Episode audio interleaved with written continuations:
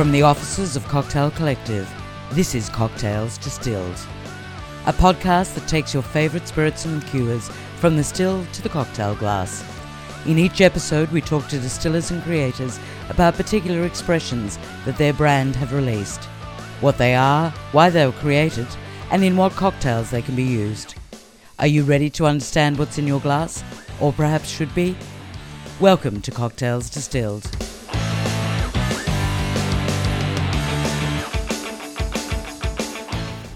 In a sea of liquor, liqueurs can often be that overlooked element, but they're also one of the most important when it comes to making cocktails. Liqueurs are used to give our cocktails a twist of flavour, and they can be made from anything ranging from fruits to herbs and spices and everything in between. One Australian producer, Marionette Liqueurs, believes it's not just about the flavour, but also where and how liqueurs are produced. Marionette are about creating classic liqueurs with Australian fruit, all designed with the modern bartender in mind. And we're here today with Nick Tesar from Marionette Liqueurs. Thank you for joining us, Nick. Thanks so much for taking the time to talk to me. So, with so many people distilling spirits at the moment, what made you think of producing a liqueur or a range of liqueurs? Uh, I guess the, the starting point was that we, we saw a gap in the market. There was uh, so much great production in Australia, but no one was doing liqueurs. Uh, in a in a cocktail sense, we also have a, a passion for local produce, and there's so much great local produce in Australia that is of a world class nature that uh, often doesn't see the light of day. And we got excited about this, and that's where it all kicked off from. Now, for those who may not know, can you explain the difference in producing a liqueur to producing a spirit, for example? Uh, so, classically, a liqueur doesn't even have to be distilled. Uh, you take a, a neutral base spirit and you macerate fruit. Um, I guess the biggest difference between a, spirit and a liqueur is sugar. Mm. Uh, sugar is a big part of a liqueur. Uh, different parts of the world have different definitions of what or the amount of sugar that is required to be a liqueur. I believe in Australia it's 100 grams per litre. Right. That's neither here nor there. The, the basis is that a liqueur is a, a sweet spirit, whereas a, a spirit in general is uh, unsweetened and often higher in alcohol. Okay. And for Marionette, do you distill your own base spirit or do you source it outside? We, we source the, the base spirit. It's Manildra spirit, uh, which is a New South Wales spirit refinery. Okay. Um, but we, unlike a lot of classical liqueur productions, we do distill most of our products. Right. Uh, in that we, we macerate and then we distill the fruit to concentrate the residual alcohol post maceration to extract more flavour, but also get as much out of the, the fruit as we possibly can. There, there are a number of foreign liqueurs on the market that, if people wanted to, they could get their hands on.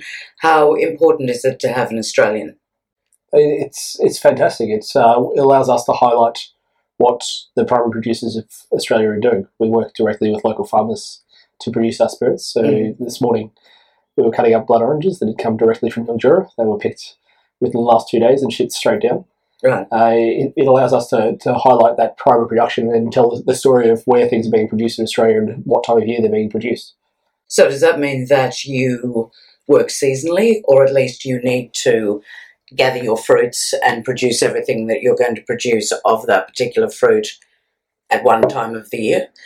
Absolutely. So we work with farmers to capture the products at the peak of the season.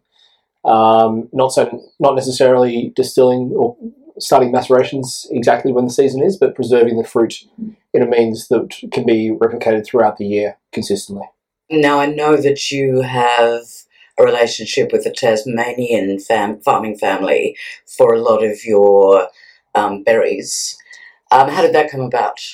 I was reading an article. Well, first of all, uh, Sean, my business partner, identified that he'd really like to start by making a cassis. Uh, he was fascinated by the classic Burgundian style of liqueur and wanted to to make our own. And so we were looking for growers of black currants in Australia. And uh, I found an article in the Australian newspaper from about five or six years ago that was highlighting these crops that were being grown in a little town called Westerway. Um, and went down the rabbit hole and made a few phone calls and then ended up getting on to Richard. Uh, and we've been working with him ever since. Has it been quite a hunt to find some of the specialty fruits. Absolutely, absolutely. Um, with the the Clark family down in Tasmania, we were lucky enough that I don't think we would have necessarily sought out red currants unless they were growing them. Uh, Okay. uh, red currants being quite a specialty item uh, and quite quite scarce. We can only produce about 300 bottles a year because of the amount that the Clark family grows. Right. And, and we're happy with that. It's a a kind of a forgotten liqueur, if you will. Yeah. Um, we also have the blackberries coming from the Clark family, and in the future we'll no doubt get raspberries from them. Right. Um, and everything else has been kind of searching out where is the best place in Australia for that fruit to grow. Um, for the, the stone fruit, we've got apricots currently, and we will have peaches in the not too distant future coming from Goulburn. And Okay. we looked up that area because of the history of, in Australia of the um, in the, the region, um, the old James Tompkins ads of peaches, mangoes, peaches, Yeah. but also because my family's got connections there, and that's where we knew that the SPC canning factory had shut down, and the farmers were doing it pretty tough, trying to, to move their seconds fruit. So we we went up there and um, found the Mantovani family, and Okay. have been working with them since. Yeah. Uh, and that's, that's kind of the process, identifying what we want to make and what we were looking for, and um, yes, which fruits or which varieties of that fruit will be best for making what we want to make, and then finding finding an appropriate farmer to work with Right. because we want to establish that relationship so we can be consistent throughout. Um, it must be nice to actually have that one-on-one with the people who are producing what you're Oh, it's, using. it's absolutely fantastic. It's uh, given some very very proud moments. Um, John drove down to Melbourne to get a case of the apricot brandy to serve at his daughter's christening to Oh, his friends and family, which Yeah. was very special. And I, I got a selfie of um, Richard Clark sitting in Black Pearl one night, drinking a drink that had uh, the fruit that he grew in the form of our liqueur. And uh. Yeah. he, he was stoked that he'd googled the bar that I'd told him to go to, and it was the twentieth best bar in the world, and he was drinking his product, yeah. which is uh, it's pretty special. Now, you talked about um, finding farmers in particular areas that grow that particular fruit really well. Do you believe in that case that liqueur can have terroir? Absolutely, and seasonal change. I expect that the fruit that we get from one season to another will be marginally different, and we, Right. we plan to embrace that. Uh, we want to make it as consistent as possible in terms of production, but the, the fruit will have different elements each year. Um, we were actually quite concerned this year about uh, the potential for smoke tainted fruit, and haven't seen any yet. But, Okay. uh, there were fires coming through Tasmania at the time of harvest, and they, Ah, were, okay. they were quite concerned about smoke taint, the same way you have in wine. Yeah. Um, in, in terms of uh, citrus, there's there's big differences in the, the floral notes that come from blood oranges from year to year. The intensity of the bitterness in the Seville oranges. Mm. Um, in the in the apricots, we'll we'll see different levels of the, the marzipan element coming from the kernels um, as the way the fruit ripens. Okay. Um, and we use a sweet and a sour apricot, and I imagine that those will change over time, and they won't be the exact same in terms of taste every single year. And we, we plan to embrace that. That's the beautiful thing about using real product. Does that mean that your the, the, the way that you produce it needs to change every year to to try and get something that is relatively consistent? Absolutely. We, we test for, for alcohol and sugar, and uh, we need to make sure that we adjust the sugar. Uh, the, the fruit will give off different levels of sugar. Also, the dilution that is given off from the fruit will uh, change. Mm. So everything is adjusted based on that to, to bring it to a consistent platform. Yeah. But the pr- production is very similar. It's more of the, the end adjustment that's, uh, that's the case. We haven't noticed uh, too greater seasonal change uh, to have to greatly adapt recipes. Okay. Going on the idea of terroir, how do you believe that, for let's take the cassis for example, um, how is it different in its flavour than a French cassis? Uh, the, the fruit that we use is a variety called white bud blackcurrant. Uh, they're quite a thick skin with a little resinous little top. And that gives us a quite a high acid product, which is, is very classic. Mm. But um, at the same time, the thick skins give us more of a tannin structure. so that in the, the process where we use the distillation and keep the cooked water post distillation, it gives us that extra tannin structure to, to carry through, which is quite different from Burgundy and Cassis. Uh, Right. the other the other big difference is that we have a, a lot less sugar. Mm. Uh, we don't we're not making a creme de cassis. We're making just a cassis, and that allows more of those green, grassy, uh, bright characters to shine through. In the flavours that you've chosen, you're replicating European liqueurs. Are you at some stage going to start looking at doing native liqueurs, or do you think that the, the market isn't ready for that? Maybe maybe separately to Marionette, but Marionette is about classic cocktail liqueurs working directly with local farmers, and that's that's the kind of uh, outline that we've given for ourselves. Okay. So as, as long as it's a classic cocktail liqueur and we can work directly with an individual farmer, then in theory we'll, we'll have a, a crack at making it. Okay. Uh, but more of your native and alternative spirits will be uh, possibly a different project, but yeah, not under Marionette. Okay. Now you've got six liqueurs at the moment. Do you want to run through each of them and talk about what they are and what their flavours are? Absolutely. Uh, we the first one we produced was the, the cassis. We call it a dry cassis because it's got lower sugar.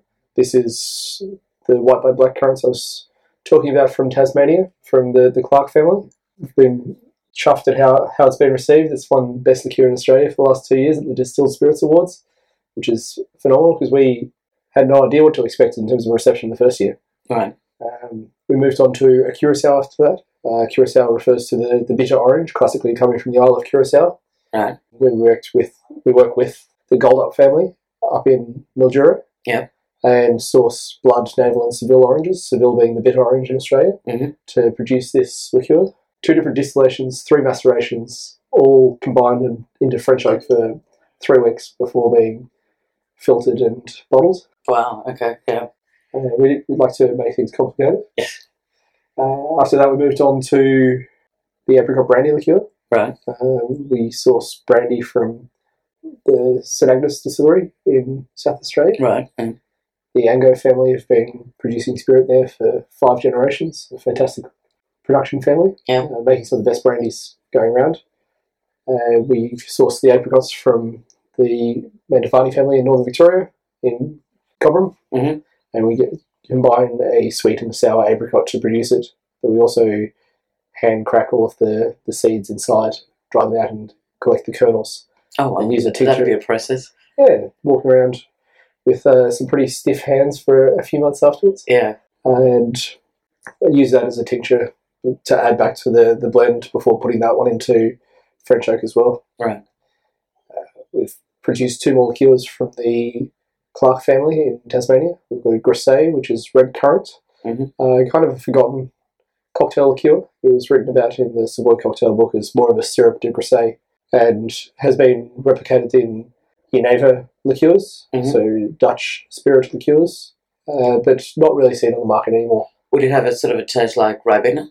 So the, the black currant's more Ribena, Oh, okay. Right. and the, the red currant is more, for me, Christmas. It has, Okay. it tastes like your your currant jelly. Or uh, I used to work in a fruit shop when I was at university, and there was a, a one week period of the year where you get fresh red currants, and that was always in that Christmas week. Yeah. I think that's probably why it tastes like Christmas to me. No, fair enough. Yeah. Very very bright, but a little bit of a sherry element to it as well in terms of the fruit. Uh, the Mûre, which is blackberries, these are also from the Clark family. Mhm. Uh, we ended up having to, to boost the uh, level of fruit in, in that product greatly just because to get the fruit extraction that we wanted was uh, 50% more fruit than any of the other liqueurs. Really? It's, it's, it's heaps. I think it, it works out to be just under 400 grams of fruit per bottle, Okay. which is That seems a lot. a five, 500 ml bottle. Yeah. Uh, and finally, we've recently released an amaretto as well. Right. The amaretto is from uh, almonds from a, a neighbour of the the Goldups up in Mildura, the Keane family. Right. Um, and it was quite quite a, a process to, to figure out how to produce it because most amarettos you see on the market now are, are made from essences and apricot kernels, Yeah. not actually almonds anymore. And we, Oh, okay. That's interesting. we wanted to really highlight those those almonds. Yeah. So we used a number of different macerations, uh, a touch of muscat in there because we, we believe everything needs a bit of acid. Mm. balance. Uh, it also adds those tertiary characteristics. We do use the apricot kernels that we preserve from the harvest of apricots from the apricot brandy liqueur, uh, and then blend everything together uh, to make a, a quite cloudy and unique amaretto. Right. It's not not like what you expect. Okay. A little bit bitter as well with the uh, the almond skins in there. Now, what's I mean, you, you you're talking about the macerations and and some of them being put into oak and all of that sort of stuff. What sort of time length are we looking at for doing some of these? The longest process is the berries, and that's about twelve weeks from start to finish Okay. to make a liqueur. Right. So there's a bit of forward planning going on there, which is Yes. a new new skill for all of us. Um, the others, if you take out the, the process of capturing the fruit or preserving the fruit, then uh, anywhere from four weeks to, to twelve weeks. Right, it's okay. Not an overnight process. No. No. So it's going to take a lot longer than doing a gin, for example. Absolutely. Yeah. Yes. But it also allows us to work with all of the, the fantastic gin producers who are coming through in Australia. It's quite quite a boom. Mm. Seeing quite a resurgence in the in the, the craft spirits market because of this boom in gin. Yeah. Now you're talking about um, collaborating with St Agnes for the brandy. What other brands have you been collaborating with? We've done two collaboration products so far. We've done the fancy fruit cup with the gents over at Never Never. Right. They produce some fantastic gin, and uh, for their fruit cup, we send them uh, a fair bit of curacao.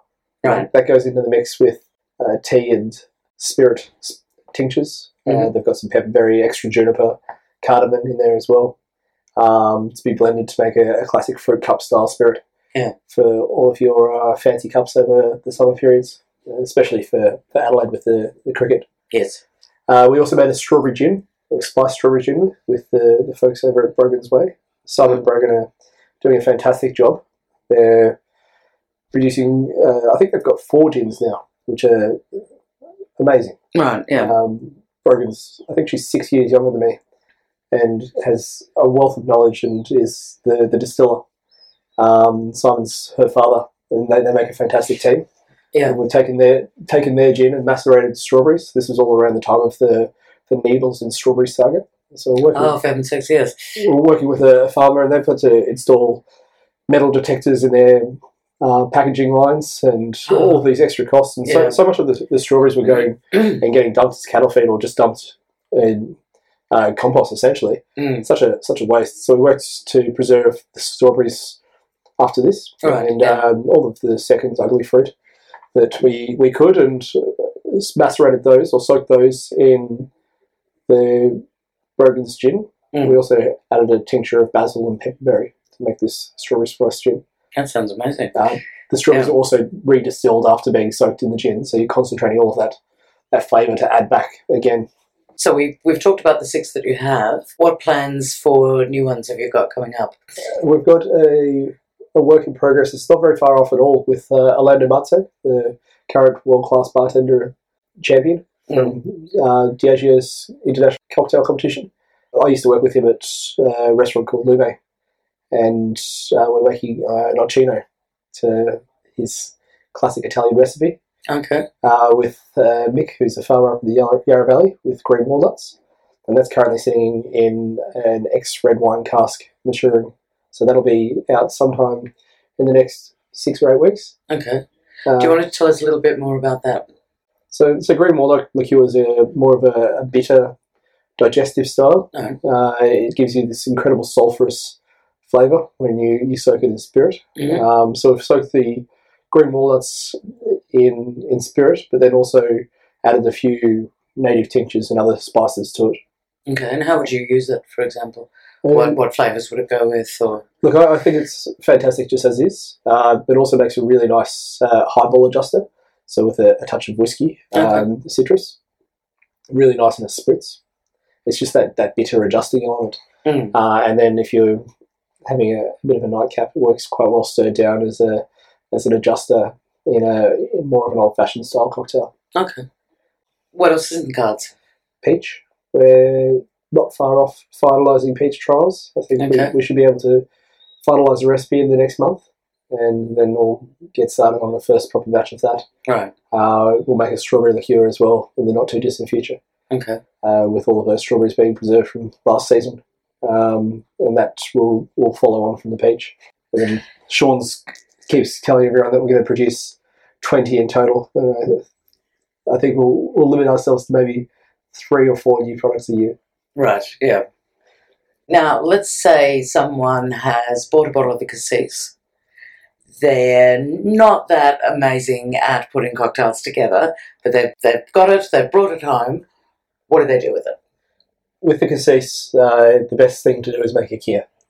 Kirs are a family of cocktails where you're adding a, a, a wine or sparkling element to to the cassis. Okay. Classically, it was made with aligote, which is why I say a wine element, which is a, a still wine from the Burgundian region because it's where it's originally from. Uh, we see Kir Royales as a cassis dosed with sparkling wine now, which is Yeah. the, the most common version of the cocktail. Um, my favourite personally is a Kir Normand, which is dosing cassis with dry cider. Okay. Um, and there's also a trend to sour beers or wheat beers being dosed, which is a Kir beer. Right, yeah. Um, we, we recommend one part cassis to five parts sparkling. Mm. So it's 15 mils to 75 mils. Yeah. Works very well. Now, you've been going for two years now? Yeah. Two, almost three? No, just just just, just, one, two. just two. I think we released Okay. our first product two years ago in October. Right, okay. And you've mentioned that uh, the cassis has won awards. Has it been what you expected? I don't think we knew what we were getting ourselves into. We we're four four friends from hospitality backgrounds, so all of us still in hospitality, who who set out on this adventure, and it's it's fantastic. It's it's a great community. It's it's a lot of hard work, and I, I don't think we understood the entire process when we first started. Right, yeah. Uh, I don't think we still do. Um, there's so much to learn and so much to uh, to progress in terms of getting better. Mm. But I think we're we're doing a pretty good job. It'll be a lot of challenges in the future as we grow to try and uh, be consistent in terms of making sure we've got all the products we've already got before releasing another one and making sure we're keeping up with demand in that way. How difficult has it been has it been to keep up with demand? It's a, a little bit of a balancing act. Yeah. Uh, we haven't run out of anything yet. The the support from the, the local hospitality industry has been phenomenal. People really get behind local, and it's it's great to see your friends in bars making drinks with the, product, the products yeah. that you've been slaving away Yeah. at. Um, it's it's incredibly rewarding. Um, it's also great engagement. There's so many people care about what their friends are doing and how it's being done and why the the local industry exists. Mm. Um, they they want to come and see us prepping the fruit and where it's coming from and um, and how everything's made. It's Yeah. it's a, a beautiful engagement with the industry. I was going to ask how have bartenders reacted to various liqueurs and which one, which liqueur seems to be the standout? In terms of pickup from bars, the, the curacao. Curacao is one of the most used liqueurs in a in a bar, Mm. or orange liqueurs. Orange is called for in a great deal of classic cocktails, be it sidecar, margarita, white lady. They all call for a classic orange liqueur, Right, yeah. um, which means it, it is the, the highest volume and most used in bars. But in terms of list, it's been quite varied. Uh, the apricot brandy liqueur has been uh, used in a lot of lists as a cocktail adjuster, especially over the winter months. Okay, yeah. A little bit more warming. Are you finding that bartenders are being inspired by the liqueurs that you're making and creating things specially for them? Yeah, absolutely. There's been some some really phenomenal drinks. Um, there's there's so much creativity and so much talent in the industry. Uh, lots of lots of young people coming through with uh, so much energy, which Mm. is fantastic. Uh, the guys up at Bar Rochford made one recently, which was a a real standout for me. I can't remember what the cocktail was called, but Esteban put the cocktail together with uh, gin and mandarin and amaretto, and it was delicious. It was a, a sour style cocktail. Right, yeah. Um, the guys at Black Pearl have been very supportive and had a, a number of specials on upstairs in the attic. Uh, really great drinks. Yeah. For someone who's making cocktails at home, what sort of cocktails would you recommend for, let's say, the Mûre? I think a bramble is the best cocktail uh, for, for the Mûre. I, I really like that as a, as a summer cleanser. Uh, gin, lemon, sugar, and a, a drizzle of blackberry on top. It's it's quite a, a way to spend an afternoon. Who do you see as your ideal consumer? Anyone who is passionate about what they consume and where it comes from. Okay. Um, we believe that we are encouraging local farmers, but also encouraging the, the best quality that we can in terms of drinks. Yeah. We, we believe in drinking a little bit better and uh, a bit less as well. Yeah. Uh, I think that if you can use better ingredients or uh, local ingredients, which are going to no doubt be a bit more expensive, Mm. um, then that will lead to really crafting something that's special for friends, family, whoever you're making it for, Yeah. for yourself. Um, and that, that time and energy spent to, to craft that drink makes it special, but also means that maybe you don't need to have as many. Right, yes. So it becomes quality over quantity. Absolutely. Right. Is there a liqueur that you guys really, really would love to make, but you're worried that there may not be the demand? Uh, absolutely. Um, Sean's adamant that an advocaat is uh, something we need to do. Right. Advocaat being a, an egg liqueur, uh, vanilla and egg. Uh, I believe it's Dutch. I don't think there's going to be very much demand for that. Uh, I think that, yeah. that'll be more specialty.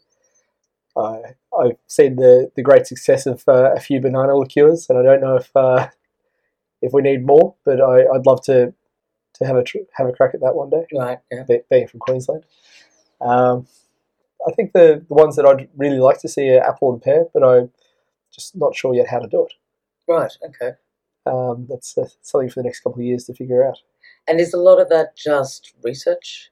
Absolutely. Going through old books and trying to see if you can find recipes to. But also trial and error. Right, You need to fail a lot of times before you get it right, right. which is a lot of fun. Yeah, It's, it's like being back in a science lab at school and, and plenty of experimentation and finding out what, what truly works Yeah. and how to make that consistent. Are there any liqueurs that you've found in your research that don't actually exist anymore today, um, but did did exist, and the, but no one's actually managed to? Well, Gr- is, is the closest to that. There's, Okay. there's a, a tiny bit of production, Yeah. but really it's it's not being done anymore. Okay. Um, the only ones I can find are in Geneva, um, and that's that for us was pretty special to to be able to work with the farmer to make that. Mm. Um, because it's, it's quite unique. Yeah. Um, there, there will never be very much demand for it, but that's fine because we can also only make about 300 bottles a year. Right. Yeah. When you don't have a reference, though, how do you know when you're making it right? You don't necessarily. Okay. But you, the aim for us is to be true to that local fruit. Right. So okay. if the, the product that we're making is true to that fruit and we're happy with the flavour and the, the profile and how it mixes, how, Mm. how it stands up in cocktails, then I guess that's right for us. Traditionally, liqueurs tend to come in tall, thin, dark glass bottles. You went completely the other way with a shorter, more open, I would say, um, bottle that is actually quite elegant with its stopper and all of that. What inspired you to choose that? We wanted a, a smaller bottle. We thought that uh, liqueurs uh, will degrade over time, being lower alcohol. We Mm. wanted to have that as part of our message to to use it, Yeah. to not to not leave it sitting there for a longer period of time because it will perish over time. Yeah. Uh, especially the low alcohol berry numbers will oxidize, so they Mm. need to be kept in the fridge and they need to be used over a course of three months while after opening. Really, Mm. we we like the bottle. It's a it's a off the shelf bottle. It's not a custom bottle Yeah. that can be sourced consistently. It's great for batching, uh, so that's uh, the opportunity to reuse is there. Yeah. And Lauren, who's one of the four of us, is a fantastic designer and put all the rest of the pieces together, and we we trust her implicitly. She's done a, a fantastic job. Yeah. What do you see as the biggest hurdles for the brand? Uh, growth, growth, managing growth will be uh, the biggest hurdle. Uh, being able to be consistent while growing product lines, but also uh, keeping up with production of other things. Um, Cash flow over the next few years as we reinvest everything into more fruit and more equipment, and Mm. uh, to to be able to sustain that growth is going to be a balancing act. Yeah. Um, working with working with the farmers and finding the right farmers for what we do. Yeah. Um, there's there's farmers that are going to face pressures to pull out uh, crops that are making less money. The the Seville orange is a, a big one. The, Yeah. the reason we found the farming that we found is because not very many farmers grow those fruit anymore because they don't make as much money as a sweet orange crop. Right. Yeah. Um, same same story with the apricots. Uh, working with those farmers to make sure that they're getting enough that they keep producing these styles of fruit that are integral to what we produce. Okay. I imagine that you're available all across Australia in specialty liquor stores. Absolutely, we are distributed by Vanguard Luxury Brands now, Right. uh, which is incredibly exciting for us because they've got tremendous reach. Yeah. um, and they're all across Australia. Um, we've got local distributors in Tasmania and South Australia separate, but Vanguard's pushing out everywhere else. hmm And do you have plans to start looking to export? Yes, we've got to work to satisfy the Australian market properly first, make sure that we, we keep up and are consistent there. Yeah. But uh, at the same time, there we've had a few phone calls and a few discussions about sending a few bottles of booze overseas, Okay. which will be exciting. Where did the name come from? The, the company that we started is called Cap and Bells, which is a reference to an old poem talking about uh, the jester being the most noble in the courtroom. And that's how we view ourselves in hospitality. Uh, a hospitality worker is often the most educated and knowledgeable on a uh, on the subject matter, Mhm. being food and drink. Yeah. But they're to make sure that everyone has a really good time and uh, to curate others' entertainment. Yeah. And that's how we see ourselves. And in that regard, the marionette is a, a puppet in the show. Um, within a, a cocktail, the liqueur is part of the, the, the storytelling, the puppet in the show to tell the overall story. Right. Um, so that's how it tied in. Okay, cool. All right, Nick. Well, look, if people want more information, they can obviously go to your website, which is marionette.com.au. Um, thank you so much for joining us today. Thanks for having me. Cheers. And we'd like to thank you for listening to this episode of Cocktails Distilled. Be sure to visit cocktailcollective.com.au to access the show notes. And if you like what you've heard, we'd love you to subscribe, rate, and give a review on iTunes. Until next time, cheers.